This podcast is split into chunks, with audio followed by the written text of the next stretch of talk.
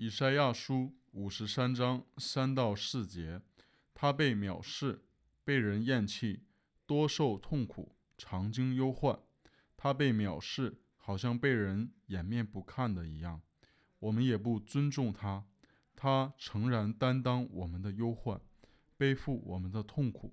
我们却以为他受责罚，被神击打苦待了。以赛亚书五十三章三到四节。